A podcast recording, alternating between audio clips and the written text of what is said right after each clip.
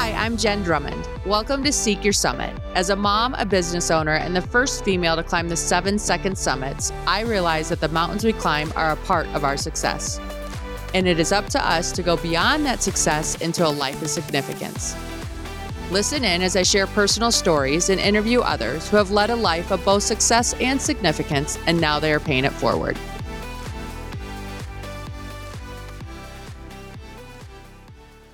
Today we have Sean Swarner on the podcast, and I am telling you, he's one of those people that makes me feel like a slouch. Okay, so can't wait to introduce him to you and share all the things that he has accomplished because you have no excuses after this episode. Sean, thanks for coming on today. I appreciate it. I'm super excited. Yes. Okay, so what came first? The lung issue or the cancers or how did like give me the evolution of where you are today health wise absolutely. The first my my first answer was the egg. The egg okay. You said what came first the chicken anyhow really bad joke. Um the the lung issue came during the cancer treatment. Okay. So i was diagnosed at 13 advanced stage 4 hodgkin's lymphoma and believe it or not, I mean, I know, I know you have you have kids, but can you imagine a doctor coming in and saying your child now has three months to live? I can't even imagine at thirteen. Yeah, so that's that's exactly what they told my parents. Like you, he Sean now has an expiration date. I mean, I know we all have an expiration date eventually, right, but, three months. You know, how did you take it as a thirteen-year-old? Like I have a thirteen-year-old. I can't even imagine having that conversation with him. You know, great question, and and I honestly, looking back at it now, being the age that my parents roughly were when I got sick, I honestly think it was it was more difficult on them because if you look at a, a child on the cusp of their teen years, right, on the cusp of, of life, essentially, thirteen years old, you really don't uh, fully understand the ramifications of what cancer could mean. Mm-hmm. You know, I don't, I didn't understand I, I, death, right? What does that really mean to a 13 year old, 14 year old? You know, they have an idea, oh, it's over, but what does that really mean? So my parents couldn't get in my mind. They couldn't take the cancer away. They couldn't encourage me to continue fighting. They couldn't encourage me and empower me to do this one at a time, you know, one day at a time. So I honestly, I think it was worse on them than it was on me because for me it just became normal. Right. But i also remember i remember being 60 70 pounds overweight one day. Not like it happened over one day but you know i remember one day when i was 60 70 pounds overweight i was sitting on the side of my bed and i went into the bathroom and i looked at myself in the mirror and it was the first time i realized because up until that point i had been an athlete you know, swimmer, cross country runner, track. I pole vaulted. You know, I, I did it all. And I remember looking at myself in the mirror, 60 pounds overweight. My hair was starting to come out in clumps, and I couldn't even recognize who I was. Mm. You know, and, and it was it was devastating because there was nothing left of who I was mm-hmm. inside. The hope was gone, the drive was gone, the desire was gone everything disappeared. And then I remember just starting to tear up and then going into the shower and literally collapsing on my hands and knees. And so much hair came out. It clogged up the drain. The drain started, the, the water level started rising up. And I remember being on my hands and knees, 60 pounds overweight, pulling chunks of hair out of the drain so the water could go down while I was bawling my eyes out realizing, hey, I have to fight for my life or give up and die. Mm-hmm. So that was the that was the first step, realizing that I, I had two choices to either move on with my life or let it go. Okay. You know, not, a, not a choice a 13 year old wants to deal with.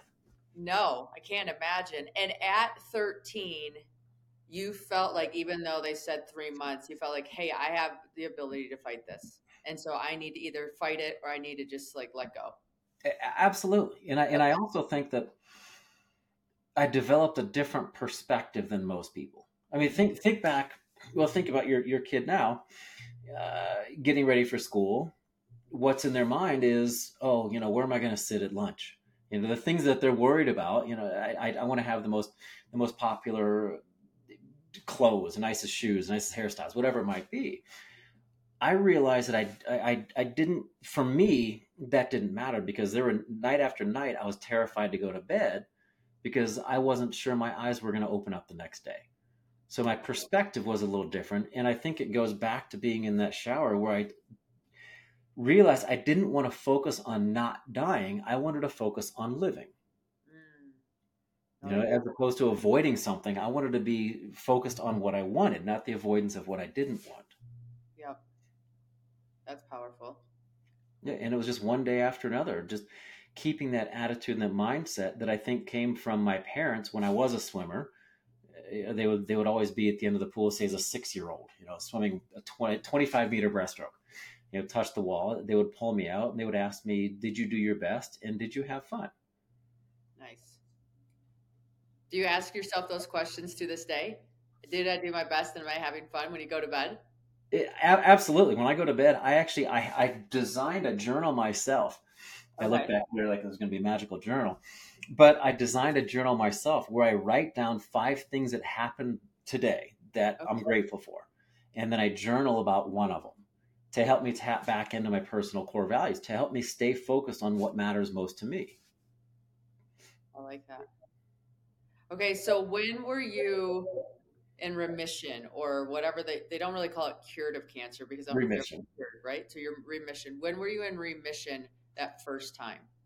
The first I was in remission the first time at about 14. So I was a roughly a year, year and a half in chemotherapy. Okay. And lost, like I said, lost my hair, lost my friends, lost everything. I, I, mm-hmm. I just wasn't me. But then I was in remission for roughly a year, okay. and like I was, I was probably the only child and only kid in school who, who wanted to be in school. I mean, I was tired of the hospital. Like I wanted to be at school. Absolutely. But then I was uh, a year in remission, being normal. When I was going in for a checkup for the first cancer, is when they found a second cancer, completely unrelated to the first one. Really? Yeah, two two primary cancers. No one's ever had these two before, and the chances. Well, the second one I was diagnosed is called Askin sarcoma, okay. which is a, a smaller branch of what's called Ewing sarcoma.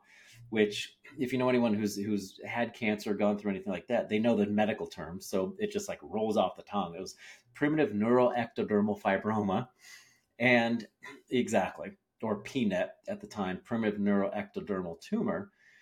And the prognosis for that is roughly 6%.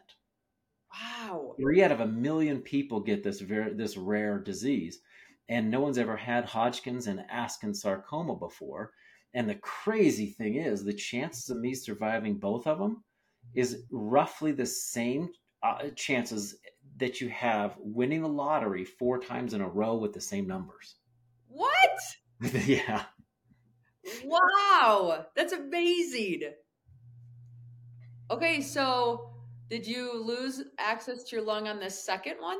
I did. That's where the lung comes in. So I went through three months of intense radiation or yeah. Uh, chemotherapy. I went through three months of intense radiation. Uh, I went through three months of intense chemotherapy, one month of radiation, then 10 more months of chemotherapy and that one month of radiation was just a bombardment of gamma going through my lung you know now they have like they can pinpoint but back then it was just hey we're going to bombard this much section because a tumor was this big we just need to get everything around it blast through and that created so much scar tissue in my right lung that i don't have any oxygen transfer into my body so it's essentially like have you ever seen the movie finding nemo yes yeah, so he has his little lucky fin. I kind of joke around like I have my little lucky lung in there that holds me that holds me together.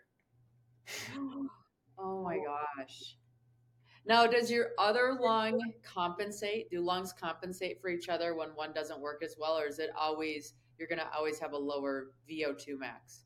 You know, that's it's an interesting question, and I remember coming out of surgery and the doctor told me I had like this thing that was on whatever those tables are that they put the food tray on that you swing into so you can eat dinner while you're in the hospital bed.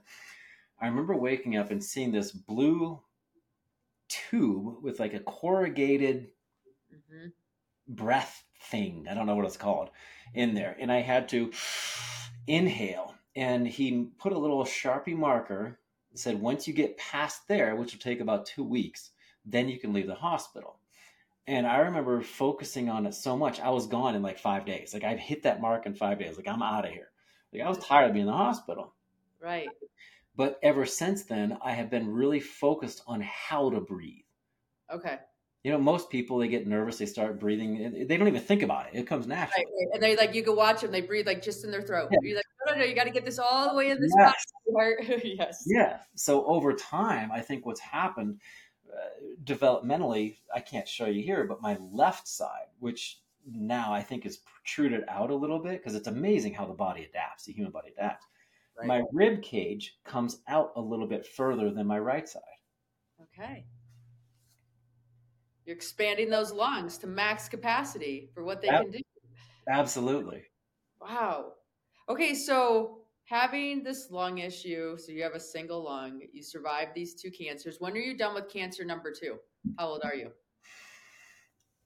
17 so let's yeah just round it out and say i had cancer from 13 to 18 years old right before i went into college Right. So your high school years, essentially. And Yeah, then you went to college. How often do you have to go now to get tested?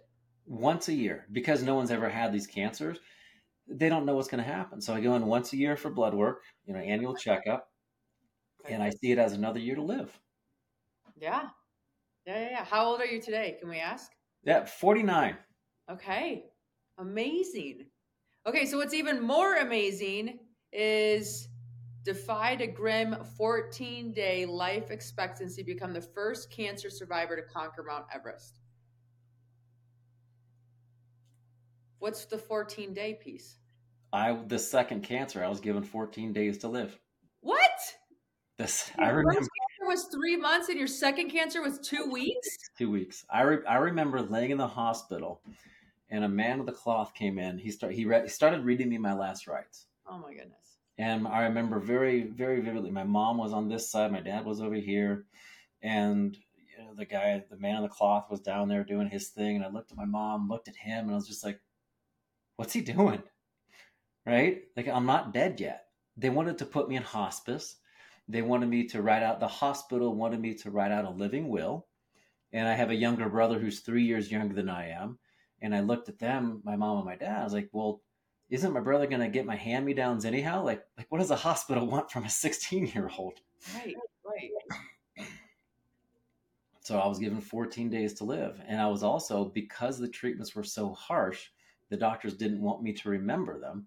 Every time I was in the hospital for that three month, I was uh, very lucid and awake for that one month I mentioned with the radiation. Okay. and then for 10 more months that three month and 10 month section of my 16 17 year old life yeah. they knocked me out i was in a medically induced coma for about a year i don't remember being 16 Wow. Okay, so that's when the medically induced coma was. And that was just a way to like it gave you the best chance of surviving. Is how they, They-. Exactly. They didn't want me to remember how bad the treatments were. And what's what's crazy is you know everywhere i go now I, I try to visit local hospitals and talk to the patients and the survivors and stuff like that. And even when you're in a coma your brain's still functioning right? I mean you have to breathe. You have to your digestive system has to work. And every once in a while i'll be somewhere and i'll smell something that triggers a memory that i didn't even know i had Wow. and, and I'll, I'll look at my the person who's with me. You know, they call a handler. I'll, I'll look at my handler like I gotta go. Like, and it'll bring back this deep seated emotional memory. And I, I get back to the hotel and I'll bury my face in the pit. I'll lose it. I, I Oh. couldn't handle it. Wow. Again, right? Like I'm sitting here as a parent trying to decide is it worse as the kid, is worse as the parent, it's worse all the way around. And I'm sorry, there's just not a good way around it. Um okay, so did you decide to do Everest first and then take on the Grand Slam? Or did you do some of the other mountains first, then work up to Everest and then decide the Grand Slam? Everest was one. Everest was number one. I was actually Everest was number one. Okay. Yeah. I was I was working on my master's, my doctorate. I wanted to be a psychologist for cancer patients because, as we all know, cancer is not an individual journey. You know, the family goes through it, loved ones, everything. And I literally wanted to be the the first first cancer survivor to climb Mount Everest, and I wanted to use it as a platform to give hope back to the people touched by cancer. Right. I totally understand. How was it for you climbing Everest? Did you summit the first attempt? Number one, man, it was that was it. It was the weather. The crazy thing is, going up for the summit push, we were supposed to summit on May fifteenth, okay. but when we were at Camp Three, I came to, I was sick. Like I, I, remember vomiting what I had the night before. I could still see the, the spiral noodles, the cubed carrots. Oh, yeah, yeah the ramens, the ramen yes. that we live on. yeah, but but that was a blessing in disguise because everybody else who was on the same schedule went to Camp Four and went up for the summit. Weather turned bad. They they were all forced off the mountain. Oh, geez. But then I woke up the next day, slept on oxygen. I didn't move from Camp Three for an entire day. We were okay. a day behind everyone else the weather window opened up on May 16th. Beautiful. Slight breeze in the top. Ah, you sucker. That's yeah. amazing. Yes. When we were on Everest and we were at the top, we had 10 minutes and we weren't allowed to take off our masks for photos because they're afraid they're going to freeze because it was that bad and that cold. They're like, if you take this off and the cold gets into that front side where you just had moisture, yeah. you're gonna get ice on the inside and it's gonna lock up. And we're like, okay, here we are in all of our face masks, taking our photos. So then when you got um, down from Everest, how fast did you say, hey, I want to take on these others? I would say it took a few months because I'm sure, as you know, you get down, you you slowly forget about all the bad stuff, how awful it was, and you start remembering, oh, that was so much fun. You know, type B fun. You know, in the moment, you're like, oh god, this is awful, but then you get home, you start thinking, man, that was kind of fun. Yeah, yeah, that's cool. Did you ever feel like when I was done with some of the climbs, I had moments where I was sad, like the climb was done. Did you ever have moments where I was like, oh man, I wish I was on the pursuit of it instead of on the backside of it? Interesting you ask because when I completed the Explorers Grand Slam, I got to the North Pole and I'm thinking, you know, now what? I was I was I was depressed for a couple months. Now, granted, I proposed to my wife on a satellite phone from the North Pole, so ah, that, that, was cool. Awesome. That's so but, cool. But yeah, and and every woman just you know dreams of being proposed to by a guy on a phone from thousands of miles away, right? you have the rest of your life to make that up to her. exactly, exactly. But I, you're right. I was depressed. Yeah. No, I remember. Like, I mean, I just finished this pursuit in June of this year, and I, you read about it, but I wasn't expecting it, and then it came, and you're just like, oh wow, okay. At least yeah. I know this is normal. So there we go. What made you get into Ironman then? You know, I remember laying in the hospital bed, going through the second cancer, Okay. And I remember watching somebody finish the Ironman, and I told myself if I got better, I was going to finish that race. Yeah. So it was just a goal that I've always wanted. I, I had always been a runner. I've always been a swimmer. I still have records from 1988. That's awesome. You know, and I figured, well, how difficult can it be to add a bike? You're sitting down. Right. So it turned out to be a lot more difficult than I thought, but the transition, right? The transitions are real. Yeah. When your legs are going like this forever, and all of a sudden you need them to do a different movement pattern, they're like, "Forget you, I'm not doing that." Yes, I, I wanted to. I, it was just it was a personal goal that I uh, that I always had. No, I think that's awesome. And so, did you you got to do Ironman Hawaii of all of them? Like a lot of times, you have to qualify for that one. You have to qualify unless you're one of the media spots. Got it. Okay. Not but I did have to prove myself by doing a half Ironman. I did the half Ironman. It, it was the Vineman half Ironman in the Sonoma area, which I don't think I could have picked a prettier place to do the, the half Ironman. Right. Those half Ironmans, I got into those for a while and I just did racecations right? Because I'm like, I want to go there. There's a reason. I'm going to go do the Ironman and do this, and then I would, you know, that's how I picked them as where I wanted to go. I did one in um, oh, was it Santa Rosa area? And I did not anticipate it being so cold out of mm. the water to get on the bike because it wasn't warmed up yet from the California sun. And you went down that coastline. I was like, oh my gosh, I could be in a down parker right now and it wouldn't be warm enough. crazy. Okay, so these heroic events, you've written a book. Talk to us about the book.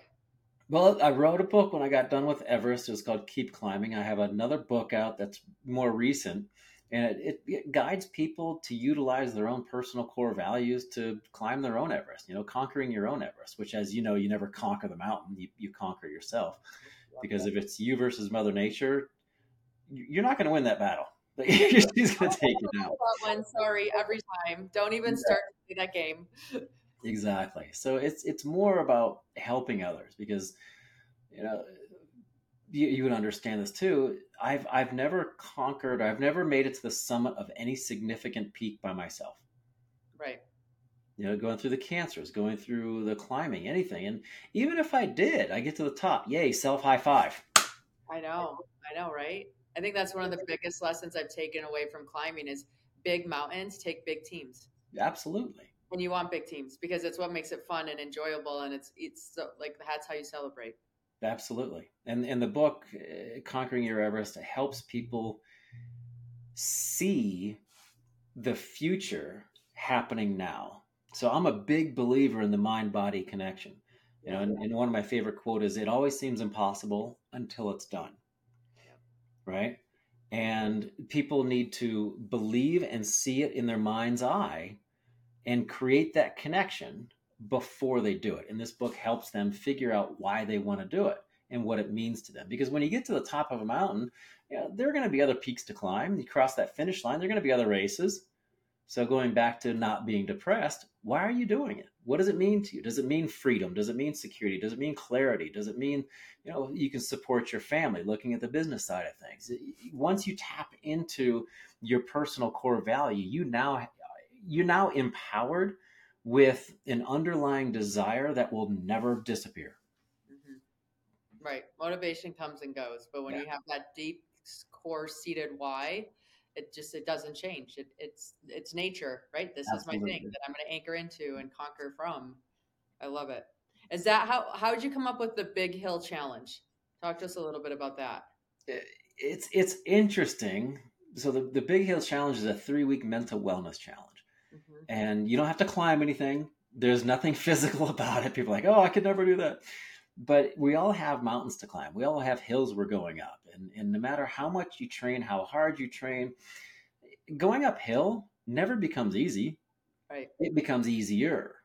Right. So the idea of the Big Hill Challenge came from two different things. One, every year I take a group up Kilimanjaro as a fundraiser for a cancer charity. Yeah. Right. And what this past, do that. Sorry? What time of year do you take people? We always go in the summer. Okay. So it's a dry season. We don't have to worry about the weather. The, I've, I've been up there in the rainy season. It's just not pleasant. It's one of those things that we talked about earlier. You get home, you're like, oh my God, that was awful. But as time goes on, you're like, yeah, it's kind of fun. You forget the bad stuff. Yeah. So, I'm taking my boys in February. So I oh, think we're going to have some rain, but we'll see. Yeah, but you should be fine. Hope, yeah. Hopefully you'll be fine. You know, Mother Nature, she needs to get a new calendar. The rainy season is starting later, lasting longer. But the, the, the Kilimanjaro trip, I've been up there now 24 times um, and the average success rate on the mountain is 48% because the clients want to go up and down, up and down so quickly. Like, take your time, enjoy your journey. My groups are at 99% success rate. Wow. I, I, was adopted into the local Chagga tribe. I'm a, I'm literally a member of their families now. So right. everyone who goes with us, they treat us like brothers and sisters. That's amazing. So what route do you take? We always go up Machame.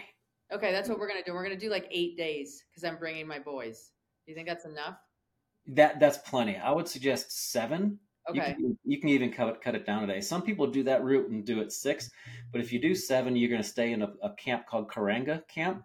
You go down into the Karanga Valley, up to the Karanga Valley, and then you can camp there. It's not a very pleasant camp because it's just it's very exposed, but you should be fine in, in doing it in seven days. So you summit on the morning of the sixth. You leave on the evening of the 5th wake up at like 10 to 10 30 11 o'clock leave at midnight and then you'll summit anywhere between 6 and maybe 10 10 30 on the morning of the sixth day you go back down rest at that camp shoot back out to one of two camps rest there sleep basically and then you'll head out the next day which will be the seventh day um, okay. the eighth day you might spend an extra day at one of the camps either shira plateau or the Barranco camp okay but you, sh- you should be fine. It's even seven days. So then what we do, we, we also take a Serengeti safari. We fly into the Serengeti, which is a lot of fun. It was beautiful. Um, Have you gone to Zanzibar yet? Yes. Yeah. The Spice Island is beautiful. Okay. So my boys want to go surfing. So I wanted to fly there to take them surfing for a couple days before we came back. I don't know if you can. Uh, you might be able to surf there, but I know that when we were there, the ocean was really, really calm. Yeah, so in February it's their surfing month, which is oh, why oh, nice. we do climbing during then. And then it's kind of like Hawaii. So Hawaii has surf waves in the winter. Summer it's flat as glass. Ah, there you go. That'll be a lot of fun. Yeah, yeah, yeah, yeah. I'm kind of excited. Yeah, that'll be really cool. Island. Okay, I'll keep that. Uh, that we'll we'll talk about that more. Yeah, and then stay at a place called when you fly in. Stay at a place called the I think it's called Tembo Lodge or Tembo Hotel, maybe the Tembo Lodge. Tembo is, is in Swahili means elephant. Okay. So the Tembo Lodge is just really pretty, and it's just it's a thirty second walk away from where, um, what's his name, the lead singer from Queen. Freddie Mercury. It's like a 30 second walk away from where Freddie Mercury was born. Okay, interesting. I like it. It's just fun to do these adventures with people, right? Like I just want my boys to have that experience of pushing through something hard. I wanted to take them up Mount Kenya because that's what I climbed. But when I took them on a test climb, I decided that was way too much. I'm like, you know what? Kilimanjaro is a lot for a lot of people. We're just going to stick with Kilimanjaro. so there you go. Yeah, you'll you'll have a great time. It's beautiful there, and the people are just tremendous. And let, let me know if you're going into Moshi or if you're flying if you're staying in Arusha. I can connect you up with some people there. Okay, Moshi or Arusha. I will find out. That's cool. If we can do it in seven days, then we can um, add a charity day in. That's what I was trying to do. Is put a charity day in, so we could just volunteer somewhere and help out. Yeah, if if you do go to Moshi, when I'm on the mountain, every time I'm up on the mountain, my wife, she has a charity. I'll I'll have to send you the link because she has a charity that supports for the past six years. She supported a hundred orphans with food for the entire year. Oh wow, that's yeah. awesome. Okay, cool. All right, we'll talk about that offline. Yeah, absolutely. Okay, so you go around and you talk to audiences all over the world to help people live their best lives. What's one of the like flagship topics that you get asked to talk about that people you feel get the most benefit from? It's interesting. Great question. It's interesting. A lot of leadership Okay. Um, recently, I was approached by Google, and Google said, "Hey, we're looking for an inspirational, motivational speaker." I was like, "Well, you got the wrong guy." like, what are you talking about? Your story is incredibly inspiring. It's like, yeah, but as, as you mentioned, inspiration and motivation is fleeting. It's it's a temporary state. But if you can empower somebody, and you want to bring in an empowering speaker and change their lives on an emotional level, then you got the right guy. So I usually start my presentations recently with a question.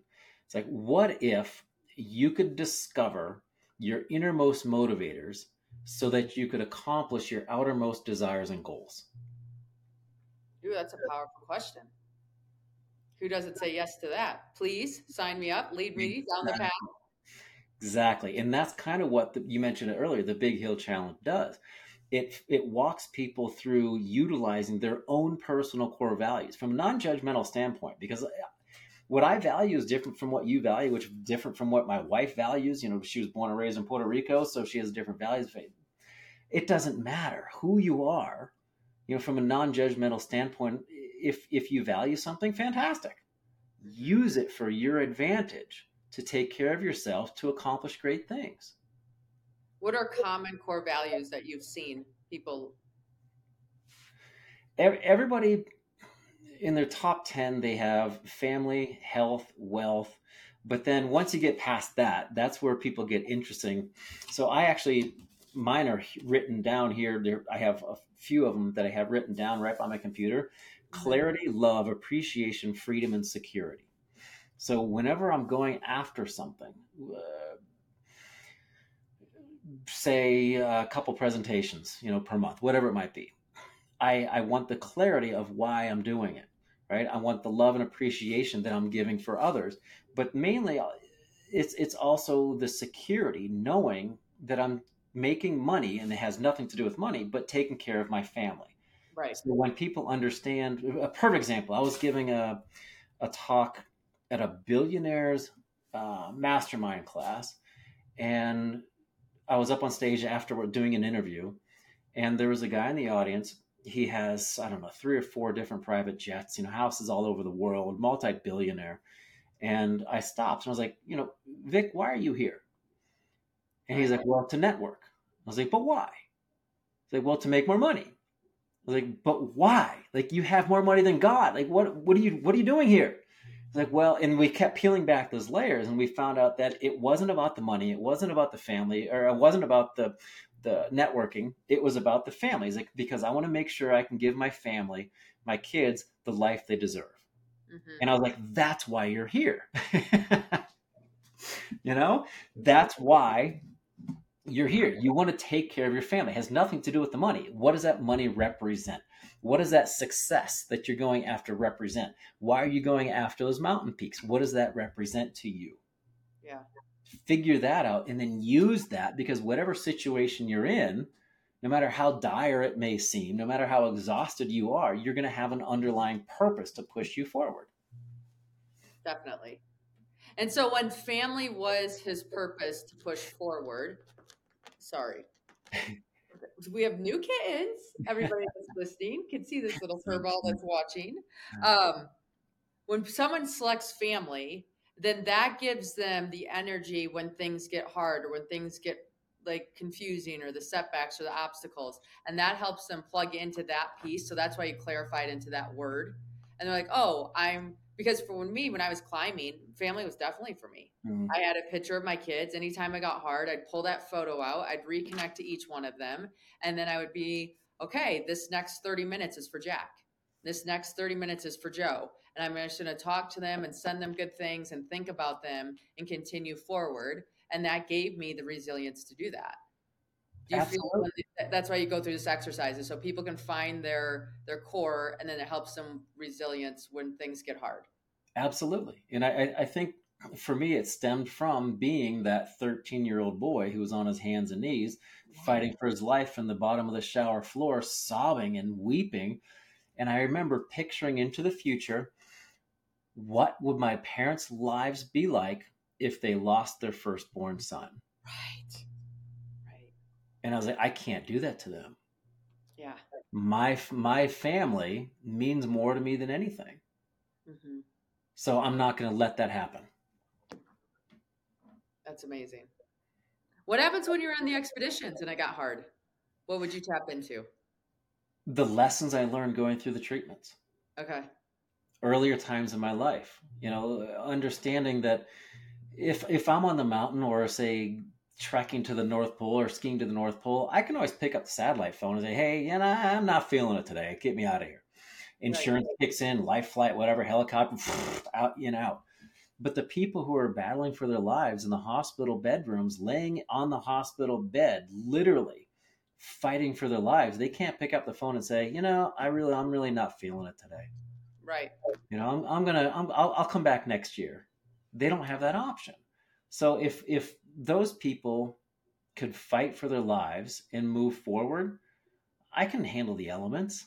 Yeah. Big deal. And I also picture myself being in that hospital bed as a young child. How would that young child feel if I gave up? Yeah, it is. It's so true. Just changing that little perspective all of a sudden gives you so much more air in your lung to be able to keep going. It does. Absolutely. And and you also you also realize that it could always be worse. Yeah. Yep. Okay, so you have uh, the Cancer Climber Association. That's what you form to climb Kilimanjaro every year, and you raise money, and you guys like obviously help the culture over there, like your wife does with the charity there. And then what do you do over here with the funds that you raise? So we actually pay for a survivor's trip every year. Really? All, okay. All costs covered. But it's the responsibility of that survivor to then raise funds for next year's survivor. Oh, right. We talked. Okay, we talked about Yeah, it. Yeah, yeah, that's right. really The way that keeps paying it forward. Exactly. So it's really cool seeing, you know, say, pretend my hands are people. This person made it to the summit of Kilimanjaro, going through the journey they went through, and this person's going up the mountain. This this guy raised money for this this person, and now she has to go up the mountain. But it's really cool to see how they connect and the discussions they have on not just the physical journey going up the mountain, but also the mental journey and the the personal journey that they went through with the cancers. Yeah, definitely. Wow. That's so cool. And how many people on your team when you go? We've had anywhere between during COVID, I took two groups of three. So three was the sh- smallest group. Okay. Um, but normally it's anywhere between six, and the largest group was 31, which I'll never do again. Oh my God, I can't imagine 31. Wow. uh, no, thank you. And it, we, we cap it about 15. Yeah, that makes sense. Yeah. Ah, I love it. Okay, so how do people get a hold of you? I mean, we can buy your book on Amazon. You, how do we find you for speaking? How do we join the Big Hill Challenge? The easiest question you've asked yet. Yeah. they can go to SeanSwarner.com, just like Sean Connery, the proper way of spelling Sean, S E A N, Swarner.com. And if they want the, the Big Hill Challenge, literally it is thebighillchallenge.com. Okay. And how often do you run that per year? It's it's evergreen. You can sign up whenever you want to. It's Oh, a nice. self-guided journey, but I, there are videos of me, emails. I mean, the whole thing is it's amazing. Yeah, it's all People- automated. phenomenal. Yeah, but I've also taken groups of executives, CEOs through, and we start on a certain date that works best for them. Okay. So we can do it as a group if the corporate desire be there. Excellent. Well, Sean, thank you so much for joining us today. I loved all your information. Well, thank you. This has been this has been awesome. I love connecting with amazing people.